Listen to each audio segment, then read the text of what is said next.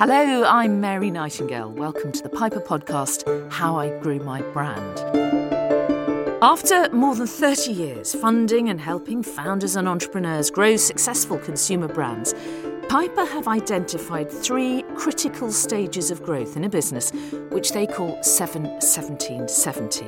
They're key points in a brand's growth cycle where there's a real need for change. 7 17 70 could be in turnover, number of sites, or indeed in the number of people employed.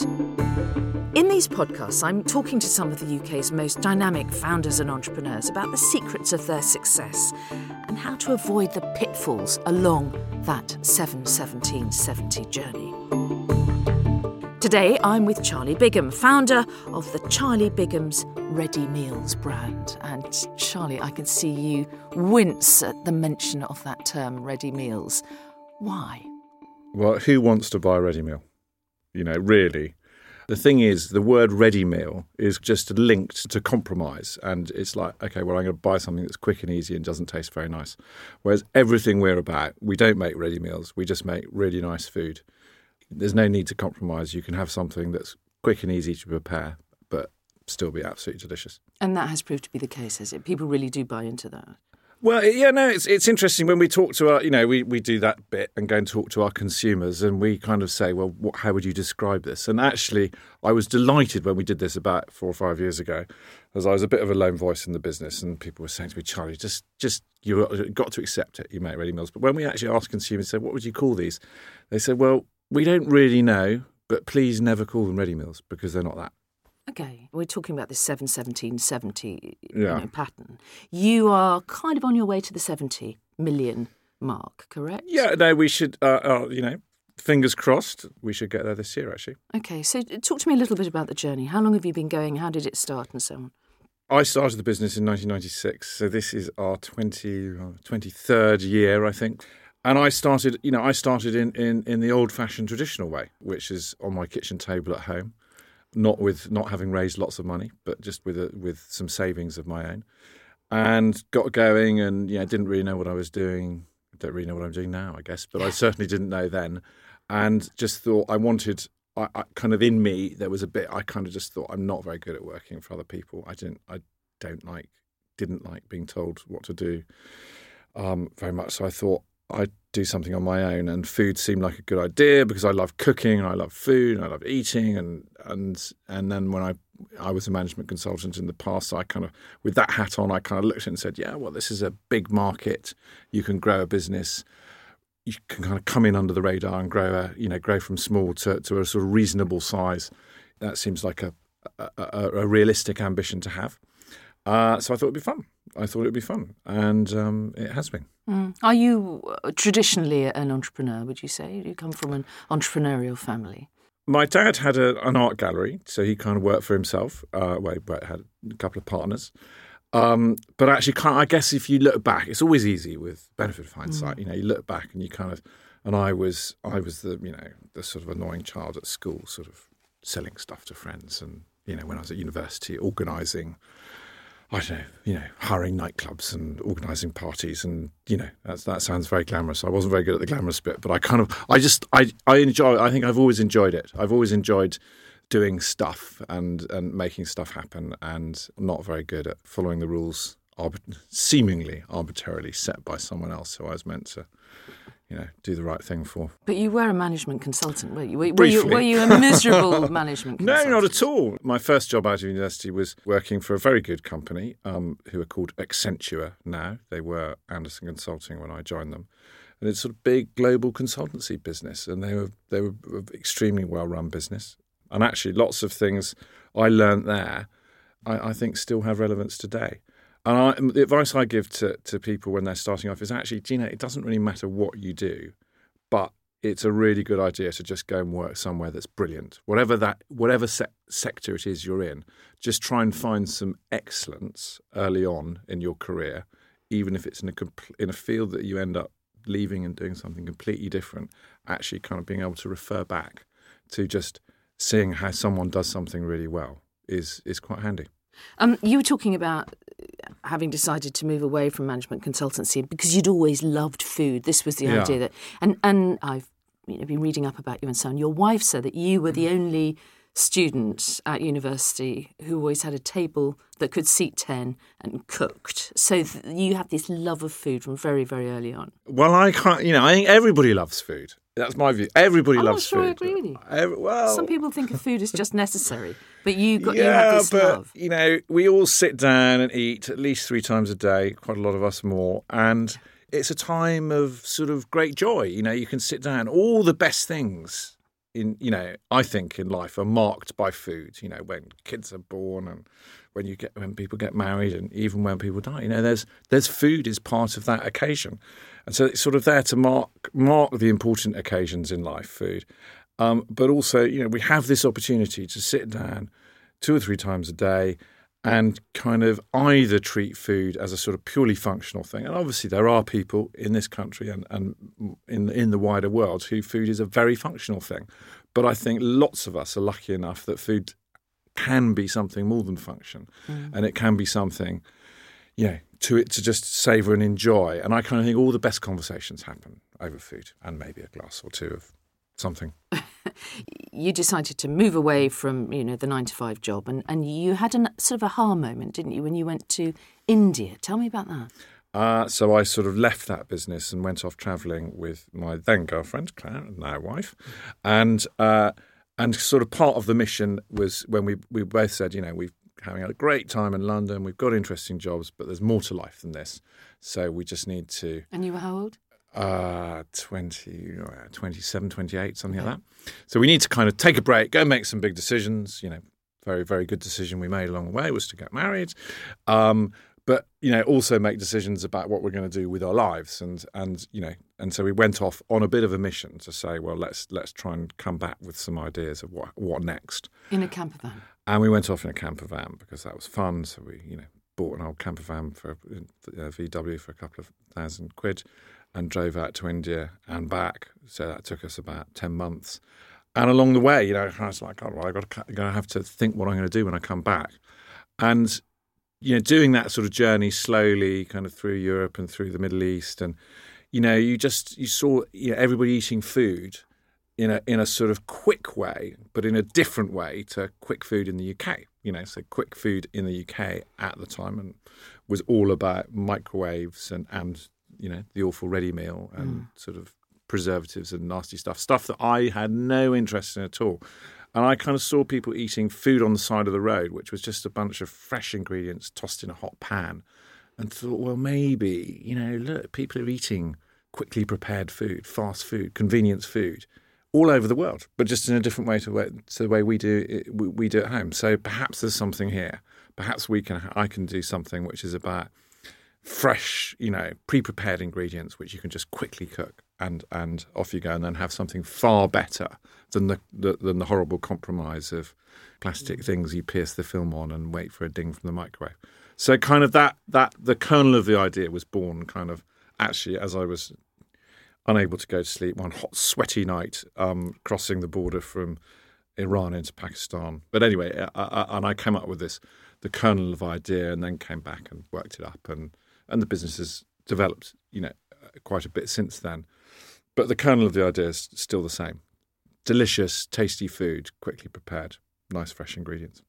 How did you begin? Because you've always talked about the fact that you didn't really borrow a great deal of money Yeah. or anything like that. Yeah. So how did it actually get started? Well, the first thing I did, I went and I went and got a job in a delicatessen. So I thought, gosh, I know nothing about food. I better go and work somewhere. Lovely delicatessen um, just off the Portobello Road called Mr. Christian's. I went and worked there for a few months, and that was that was good experience. And then just got going. You know, made some stuff on my kitchen table, and you know, went knocking on doors around London of shops and saying, "Here's an idea.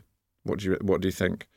and luckily, um, you know, a couple of small shops took me on, and then and then I sort of just carried on with that, and then you know, knocked on doors of the likes of Harvey Nichols and Harrods and Selfridges and you know those places, and and they were uh, they were then, and I actually I suspect still are great places for new businesses to go because they are you know they're they're all brilliant shops in their different ways but one of the things that's fantastic about them is they're always searching for new things so they're open to new ideas and they're you know well certainly my experience was they were you know the people who were making the decisions. It was very sort of flat management structure, so quite you know not big shops, and so you could have good conversations with decision makers. And you know someone would say that's interesting. Let's try it next week, and you're off and away. If you've got a half good idea, and you get stocked in those shops, it's a brilliant shop window um, because actually you know all of the buyers from bigger shops, whether it's UK supermarkets or in fact all over the world, come and look in those shops because they know that's where kind of quite a lot of the innovation of the future is is going to land. Was that a lucky uh, choice that you made, or was that actually quite premeditated? I mean, did you realise how clever that was at the time? I don't think I don't think it was very clever. It's just kind of I was living in London and and that's that's that's what it is. That's what it was. It's quite a ballsy thing to do, though, isn't it? To march into Harvey Nichols with with your I don't know, a couple of tubs of whatever. Yeah. I mean, it's quite gutsy, isn't it? Aiming high. Well, I didn't. I didn't think so. Actually, I mean, it just seemed you know, if you're going to make something, you've got to sell it. And I'm not a salesperson, but you have to believe in what you're doing. I believed in what I was doing. I believed I was, you know, onto something. I was going to give it my best shot. So, what, how did you actually start? What was your first dish? Can you even remember? Uh, I can. I can remember. Um, we had three dishes to start with. We had a we had a, a, a, zesty Caribbean lamb. We had a we had a salmon dish, and we had a Sicilian chicken dish. Mm-hmm. And, and and actually, where we started was, yeah, interesting. We kind of started as a, as a meal kit, so it was kind of a complete complete supper in a bag. You know, bunch of bunch of ingredients, which you then took as some quite complicated instructions, and it took you about twenty minutes to cook. And, and it, it's interesting to me now. I mean, that was you know twenty plus years ago, and it's interesting, kind of that idea that we start that I started with twenty years ago is actually now it's here again, you know, mm. and the, and the likes of HelloFresh and Gousto, and not just in the UK, but actually a lot in the States and and and in, in Europe. You know, the idea of the meal kit you know, now delivered to your door rather than picked up in a shop, people are having another go at it. Mm, but back then, you moved on from that fairly swiftly, did you? We we moved on from it because we found out a few things. I found out a few things. One of the things I did when when, when I went and you know started selling in these shops around London is it wasn't just a passive sell, just sort of put it on the shelf and you know see what happens. I'd, I'd uh, make the food in the day and then in the evening, you know, jump in a little van with my lovely chef who, who, who, came and joined me earlier on, a guy called Mark, otherwise known as Spike. And him and I would, would take, you know, get out our cooker and our pans and set up our stall in whichever shop it was in London and cook our food and talk to people. That's a kind of really, really valuable thing to do is actually talk to who you're selling to. I mean, not the shops, but the, the end consumer. And the feedback we got was incredibly useful because people said, you know, this is great, the food's fantastic, it's delicious. Uh, but do you know, it's a real nuisance that you've you've got this lovely salmon dish, and I really love the salmon. What you've done with the salmon, I really love the sauce that's come with it. But do you know, I don't want you to provide me with the rice or the broccoli, or you know, actually, I don't really like broccoli. I'd like to have this with green beans, and I've got those at home in my fridge. So we sort of, just from talking to people, we worked out pretty early on that that you know we we had to focus, uh, I guess, in the in the sort of business parlance on the added value bit, the bit mm-hmm. that people really wanted, which was kind of what we were doing, sort of marinating, preparing the meat or fish, and making the sauce. Because those are the sort of two complicated, more complicated bits to and do. And time consuming. And, time, and so, so we sort of distilled it down and, and, and simplified the product. Um, Over what sort of period of time? How, how long did it take you to kind of reach that? Uh, that uh, ideal. Weeks. Oh, was it that quickly? Was it? That's okay. the nice thing, you know. If you're out there talking to people, you know, if you're talking to people um, in in you know making food in the day, talking to people in the evening, you don't have to do that for many days in a row no. uh, before you, you guess what you get the same consistent message and you think well we've got to change just just for clarity but you're saying to begin with you provided the ingredients for people to make it themselves no uh, well it was so to begin with it was a meal kit yeah so you might have had a bag or a box with you know 15 different things in which you had to yeah. you know lots of assemble. pans and assemble and yeah. um, but there was they were they were recipes and then we moved on to a place we stayed for the next few years, which was preparing fresh raw ingredients, but in two parts. So, sort of marinated meat and fish plus a sauce. Then we said, you sort out your own rice or potatoes or and your vegetable to go with it. So that's what we did, and we, we kind of carried on with that, that idea of sort of freshly prepared food, but not pre cooked at all for a good few years. And then it was only about 10 years ago that we started actually cooking food ourselves for people to take back and put in their oven, not their microwave. So sort of there was a there was a big change in the business about 10 years ago as we broadened into cooked food as well as raw prepared food. Okay, and how, how quickly did the business take off? How quickly did you realise this was a success rather than just a you know great idea that you were enjoying? We've grown every year bar one in the last 22 years. And so there were signs that it might work from early on. Those signs were probably louder to me than to most other people. but, uh, you know, I, I, was confident that if we kept going, we, we, we could grow the business and make something of it. Did you? How did you envisage success? Did you? Well, did I, you? I, did you think about? I think success. Success is a funny word. I mean, I don't. I don't. What does success mean? But I guess I had an ambition for the business from the start. I remember, you know, right early on, I kind of, you know, did the normal thing, and it's a really absolutely crucial thing to do. Is you know, you if you come up with a product or a service, you test it with family and friends. And and I, and I remember one friend saying to me, "So Charlie, what's the plan here? What, what what are you trying to do? You know, what's what's this business going to be about? How big do you want it to be?" And I said, "Well, I kind of I don't I don't want it to be a small business." So I, I said, "I think you know." the kind of first job is to try and get to about 20 million of sales because then it will be a proper business. Pretty much from the outset, that's what I had in mind was to try and have not a huge business, but a you know a reasonable sized business which had you know had had a momentum of its own. And your name was always attached to it. That was kind of an accident. We had to have a name for the business, so I went to some a friend of a friend who had a very successful design business in London and said, Can you do me a favour for a few hundred quid and come up for a name and come up for a design for our business? And they went off and did their designery stuff for a few weeks and, and then came back and said, Well, we should just call it your name, which was, you know, um, I didn't pay them very much. So, but I've got over the the oddness of it if you want, because it is was a bit strange. Oddness? It is a bit strange. Is it? it is a bit strange. It seems rather egotistical. But I think it's quite good because if if we if we come to a sort of tricky point of well, shall we do this or shall we do that? I kind of I can say to the team, well, look, you know, it's got my name on it, so I've got to I've got to really believe in this, and I I don't think that's quite right. So let's do this, mm. and that's you know, it's quite a good. It's quite. It, it, I think it keeps it keeps me sort of on the straight and narrow. How quickly did the business take off? And I, am I'm thinking about the first sort of, you know, if we're looking at the 71770 uh, pattern, you know, zero to seven. So I kind of think this this idea of businesses having, you know, inflection points or whatever is absolutely right. So to get to the seven million point, that was that took us about um, seven years. What, what what were the characteristics of those first seven years? Working really hard, it was definitely not nine to five, and it, it wasn't five days a week. It was sort of six or seven days a week.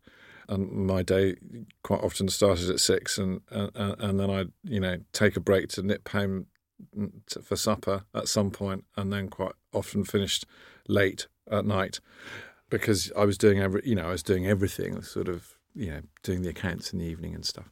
So the first seven years was really hard work but in a good way. You know, that was no, that was that was fine. It was exciting. It was fun, and the other thing about the first seven years is money. You know, it was really tough on the money side. There was like, every penny mattered, and that was partly because you know I'd, I'd chosen to go down a route of not having any external investment. So we were sort of living hand to mouth. And that was very conscious, was it? It wasn't that you'd been to banks and were turned down or no, it was very conscious. You know, there's a route, and one of the early decisions you need to make is: Are you going to go and raise some money right from the off? And if you are, then you are going to cede some control, um, or are you going to, you know, do it the, you know, the long hard way? You know, it's the sort of tortoise in the hare, if you like. Maybe it was me. I just decided that it would be.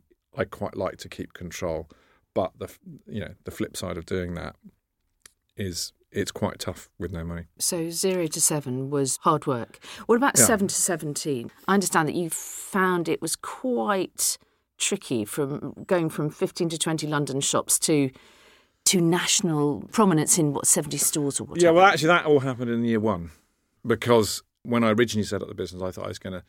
I was going to be the saviour of independent food shops and delicatessens and and I could come up with this concept, and supermarkets were terrible places, and, and I would come up with this product that would be not sold in supermarkets. And someone early on said, "Well, look, Charlie, that's that's kind of a noble idea, but actually, delicatessens and stuff, people, you know, they're lovely, but people don't really shop in them very often. They're more food gift shops and fantastic and specialist, but they're quite niche. And you ought to go and talk to the nice people at Waitrose."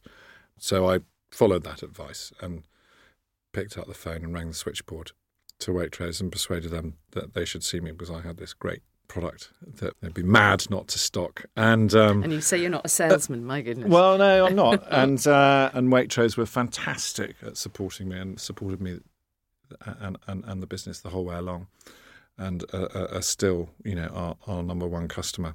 So before we'd even made any food, I knew that we were going to be selling in Waitrose. My management consultancy experience, I guess, was quite useful there because what I had been doing before was writing business plans and forecasts and all of that for other people, mm. and now I had to do it for myself. And that, that, if you know you're going to grow quite a lot, you know there's lots of moving parts you have to get right at that moment when you suddenly go from two people to I think we went from two people to twenty people overnight, and you know you need to have that well planned. What were the biggest challenges during that growth period, and um, what mistakes did you make?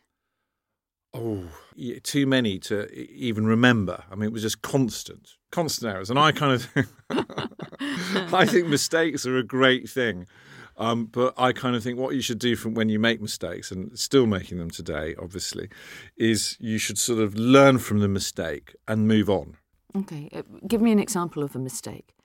I'm hugely, you know, lucky in that I've got a brilliant team, and I've had, you know, lots of people who've been in the team who've now moved on to greater things, and, and, and that's that's fantastic. But of course, along the way, I've made some ridiculous mistakes. I put a small ad in the back of, I think I put it in the back of the Spectator because I thought I might attract some sort of quirky, unusual people to work for us. Doing uh, what? Uh, I think or... it was now. I think I was looking for someone to come and work as sort of commercial director. Oh right, in the small ads, right? In the okay. small ads, I thought, well, yeah, why not? why not? Just do it a different way. Save the fee. Save the fee. anyway, we got um, masses of responses, and I found myself early one morning interviewing this guy who had the most extraordinary CV. He'd studied Oriental languages at Oxford and, uh, and stuff. Anyway, he was a bit cagey on the phone. Uh, and when I met him, it turned out he'd just flown in. I think it was just it was during one of the Iraq wars, he, and he was out in in a sort of black ops operation in Iraq, and he flew in from Iraq to see me. Um, and I just and I and, and I was just as I sat there, I thought, no, this is not a good idea. But this is the right route to recruit a commercial director. Um, you know, this person is not the right person to go and talk to the lovely people at Waitrose. Yeah. What about in terms of turnover, the journey between seven million and seventeen million? Well, then I, I kind of had a look at our numbers uh, this morning. Actually, no, you were going to ask me about this, and mm-hmm. and, and, that was a sort of another seven-ish years. Mm-hmm. And I kind of think along the way, the inflection points to me around uh, actually around people. Our business is, is in some ways I kind of resist it, but in some ways it's split into two groups of people. There's the group of people who we call the support team, who kind of support what happens in the kitchen, and and then there's the people in the kitchen who actually you know do all the hard work making the food up to 20, you can kind of put your arms around everyone. You can be completely flat as a management structure. You don't have to have levels and uh, you know all of that nonsense that comes later. And then you have about 50 people. Then this kind of this sort of scary thing of middle management comes in, which is just there's an inevitability, and then and then perhaps you go to 100 and 100 plus people, and it it gets more complicated again. Uh, and and we're we're now in that we're sort of in that third stage. But that second stage, that is a complete change when suddenly you have to embrace having layers of management and people doing doing things and it's kind of it's really it's a really hard transition systems so really and you have to put in systems and you have to have you know you have to think about having proper being sort of at least semi-professional about you know HR and, and, and, you know things like that. You, you, say you say the word HR like you say the words ready meals. It's you know it's it's, I don't, it's we an don't, alien we, thing. I don't like clearly. HR. I don't like HR as a concept. We have, you know, Laurie is our head of people. We have a people department, HR is just all sort of admin, and I don't really like that. But I, I think kind of looking after people and giving people kind of career paths and opportunities and keeping their careers developing within your business is really important. If you want to have the best people, that's something you've got to deliver, and that really comes to the fore once you get into that second stage, and then you have to and you have to start planning on a longer term horizon. You have to say, well, actually, we need a you know a three or a four or a five year plan so that that's I kind of think what happens. That's the transition. The stage two bit is is is getting all that to work, and it takes a while, and you make a whole lot of new mistakes. You're listening to the Piper Podcast, How I Grew My Brand, and I'm talking to the food entrepreneur Charlie Bigham. Uh, at what point did you think, okay, I need a CEO here? Well, our business is our business is quite a relentless business in that we operate you know, seven days a week. And, you know, we start at, you know, five, six in the morning and we don't finish till 10 or 11 at night. So the good thing is that means it's quite hard for one person to do. So early on, you have to embrace the idea that you must delegate and empower other people. Are you a natural delegator? I think I'm. I think I'm a natural delegator. It's key to delegate. I'm. I'm got my third CEO at the moment, Patrick, who started about 18 months ago. And so first was about hmm, 10, 12 years ago. Okay. So, you know, reasonably, re- I mean, some might say reasonably early on. It's quite difficult, though, isn't it, to find the right CEO? How difficult is that? Of course, it's hard. And actually, uh, I mean, I think you know you've got to you've got to recognise it's hard on from both sides. Yeah. You know, it's it, it might be hard for me saying, "Oh well, you come in and I'm going to sort of give you my baby to kind of look after," and but it's also quite hard for them because I'm saying come in, but I'm not. I'm around, by the way. The hovering daddy, the anxious parent. I'm, I'm around, um, and and so that there's there's that tension there of of kind of how you split things up and how you work together. Uh, but that's also fun when it's right, when it goes right. When it's right. When yeah. it's right, and and I've had much more right than than not right. Uh, when it's right, it, it, it, really goes well, and you you know it's um, it's fantastic if you can both bring different things to the party. You said that you've had growth every year, but one. But one, yeah. And I think we're talking about 2007. Yes, that's right. When uh, a lot of things happened, and your sales dropped by forty percent, pretty yeah, no, much it was, overnight. It was very annoying, actually. The world decided to implode, and we were we were a, a, business growing very fast. You know, we've we've grown on average about twenty percent a year. So you're always making plans for not where you are today, but where you're mm-hmm. going to be six months down the line or whatever in terms of recruitment and you know, spending money. Which means if things turn around, you're you're kind of caught in a bad place yeah. because you've committed to all this. But I kind of I did have a plan already. I mean, it was much worse than I thought it was going to be. But when when the financial crisis hit unhelpfully, what happened is there was lots of stuff in the media about how oh gosh the you know the end of the world is nigh and what everyone's got to do now is change their behavior you know you've got to stop buying you know stuff like this which is a bit more expensive and you've got to you know if you shop at Waitrose you should stop shopping at Waitrose and go and you know shop in Asda or whatever it might be and kind of everybody reacted to it mm. and changed their behavior actually it turned out in a very on a very temporary basis. Our stuff was kind of just taken off the shelves you know uh, because everybody sort of panicked a bit.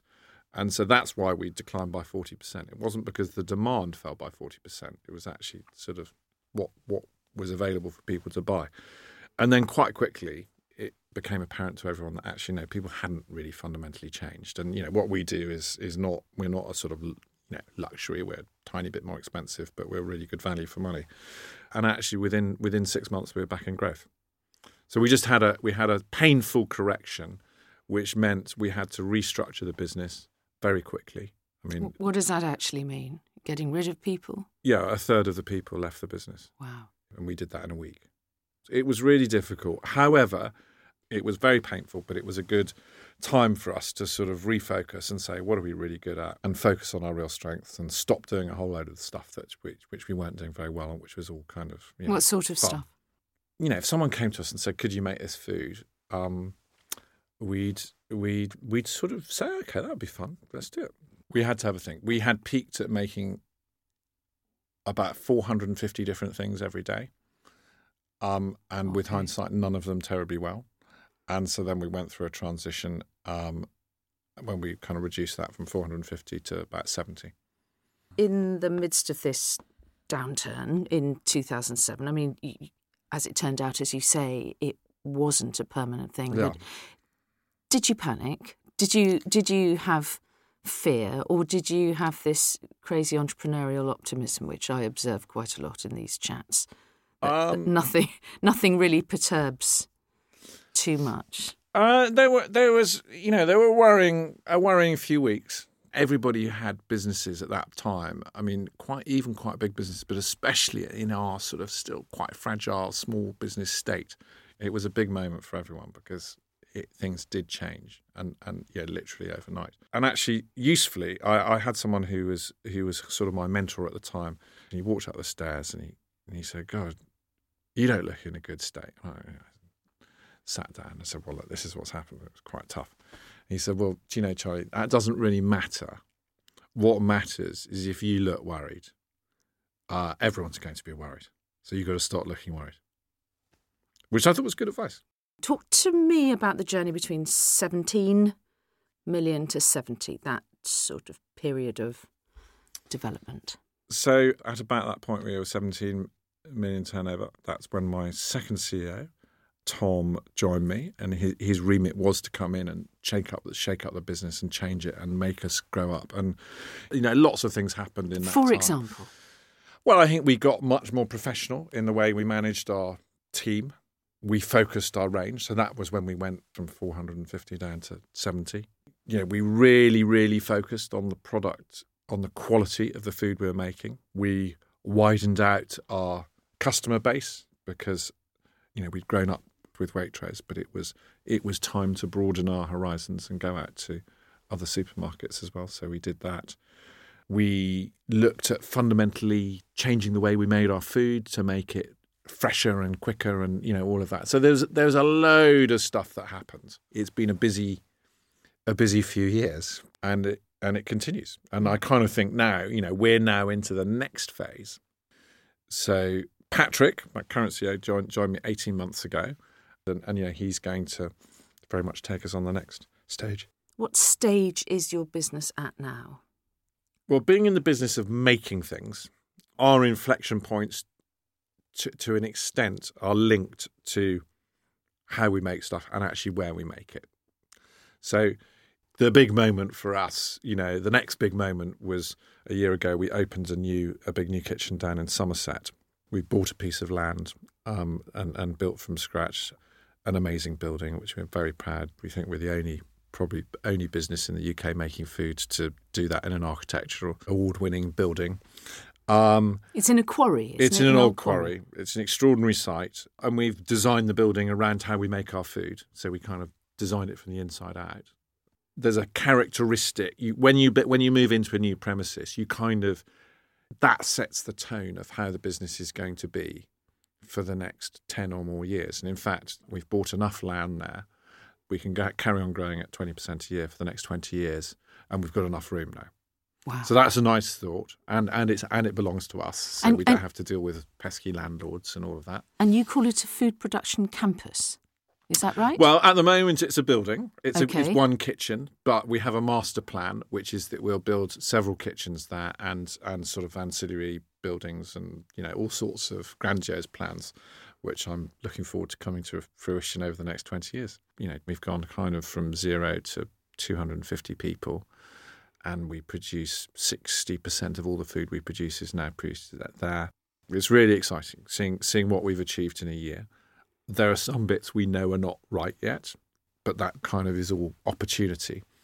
And if we've got 250 people working there today, our hope is that one day we might have a thousand people working there, and that's kind that's quite exciting. And then that sort of that community, how that works. And it's this word community which I want to talk to you about because Yeah. you, I know you talk about preparing food in the right way or Yeah, running a business in Yeah. the right way. And Mm. and this sounds like legacy stuff to me. This is broader, isn't it, than just making great food. This is making jobs, supporting people, supporting a community. Well, I have a few hobby horses, and one of my hobby horses is that we do things wrong in the UK. We're short term thinkers. In, in business terms, we think in shorter term horizons than anyone else. Most businesses take 100 years to become a great business. I know there are examples today of the, you know, the Googles and the Facebooks that have done it in, you know, no time at all. But actually, they're the exceptions. It's the sort of Marses of this world and the Unilevers of this world. And, the, you know, they take 100 years. I want us, you know, I think at the moment we're a good business. I'm really proud of where we are, but I want us to become a great business. And a great business has to has to be long term. And people want to work long term in a business. Fundamentally, they want to work long term. And if you're going to really look after people, you have to have a long term long term view. And that sounds a bit paternalistic and old fashioned, but I don't think it is. And and we've lost this link between businesses being linked to their communities and people being valued for being people and all those things. So I kind of think, well, okay, everyone else can go and do their thing, but we'll do it our way. Mm. Is the business still 100% yours? Uh, yes, yeah. there was a bit of the business which is owned by the employees, and I think that's that's exciting as well. So yeah. you know that's one of our long term objectives is for fifty percent of people who work in the business to have a stake in the business of some sort tied to its future success. And we will we will get we're about twenty percent of people at the moment. We'll get up to fifty. That's great. We'll probably go. Hopefully, we'll go beyond fifty. Our role is to create better jobs. Now, I I would love it if I could say that we um, um by the way we're doing that fantastically well today. Of course, we're not. We've we've had to go from zero to over 200 people in in quite a short period of time, and we've got loads more to do. You know, we have absolutely very very strong and clear aspirations of the sort of employer we want to be. We want to be the employer of choice in the local area. Are we there yet? No, we're not. That's mm. part of the challenge over these next 12 months and actually kind of the challenge forever. The food business has changed, hasn't it? So much over the last 20 years. We're more health conscious, we're more engaged yeah. With what we're eating, the sourcing of it, whether it's ethically sound and, and, and mm. so on. How have you worked with that? Is, has that worked in your favour, do you think? Or is it, is it an extra challenge? Well, I think whatever anyone tells you, most people will acknowledge this. If you set up a business, what you need more than anything else is a bit of luck. And you know, a big bit of luck that I had is I completely coincidentally decided to start a food business at just the right moment. You know, it was the time when all the weekend newspapers suddenly added a food section. Mm. There were suddenly programs on television about food. And so there was this sort of just mushrooming of interest in, in food. And we were just there. I'm sure you remember the kind of Horsegate scandal yeah, a few years ago. Anyone who was doing any sort of prepared food just had a. It was like, oh God, you know, the sky's going to fall on our head again, and mm. you know, everyone's going to stop buying it. And there was a short term. You know, we saw some the sales were impacted by a week or two. But I said at the time, I said, for us, this is a brilliant thing because people are going to ask themselves the question, you know, what price cheap food? There were lasagnas that people were buying for 99p. I mean, you know, we make a lot of lasagnas. I wouldn't know how to make a lasagna for 99p. I just don't understand. And so it was kind of, in a way, it was no surprise that to get there, people were cutting every sort of corner, uh, even to the point of doing things that were completely illegal and reprehensible. So, I, you know, for us, that was actually a good moment. And I'm really encouraged by the fact that people are interested in where it comes from we know our suppliers well. We work with them. We're obsessed about the quality of the ingredients. We can't make a good recipe if we haven't got good ingredients. So it's just in our DNA that we do it right. Mm. What's the best piece of advice you've ever been given? So I think a really interesting bit of advice I heard, and it kind of has a it has a truth to it, which is the secret is if you start your own business, you must never give up but at the same at the same time, you must know when the right moment is to give up. I think if you start your own business, you have to be relentless. You know, every time a door gets slammed in your face, you just have to pick yourself up and, and, and keep going and keep going and keep going and keep going. But then at the same time, you have to sort of just just keep this tiny bit of your brain saying, "Do you know? Actually, this isn't working. You took it so far, but it's never going to take off." I mean, you know, I was just lucky that that hasn't happened to us. Um, the piece of advice I give to people, people do now ring me up, and I'm really delighted to chat to people who are kind of thinking about starting food businesses. And there's a moment if you're starting thinking about it, you prevaricate. And I and so the so the piece of advice I give to people is, you know, the right time is now. Just do it. If it doesn't work out, it doesn't work out. But actually, yeah, if you really want it, if you're really going to do it, it will work out. Personally, what's the plan? Because I, I, I see you building this legacy. You're talking about having a long standing business. Yeah. You want to, you know, outlast you. We're talking 100 years, aren't we? Well, luckily, I, I reckon I, I've got a good, you know, I've What got a good. I've got a good twenty years. You think 20? You still I've- want to do You oh, still got yeah, the hunger absolutely, for 20 years? Absolutely. Have you? The exciting thing is having having built this new kitchen down in Somerset, it kind of feels, it almost feels like it's a new business. I'm really excited about the next 20 years. There's so much we can do. We know that our food has extraordinary broad appeal, and yet, actually, our food is still eaten by a relatively small number of people in the UK. So, what I, I definitely want is there for it to be a long term plan for the business and for the business's values to remain around where they are today, which is yes, making great food and making it really well and you know efficiently, and so it's super fresh, but actually also having a business which puts the people first and the lot sort of long term, you know, having that long term view. Charlie Bigham, thank you. Pleasure. You've been listening to the Piper Podcast, How I Grew My Brand. Join me again next time.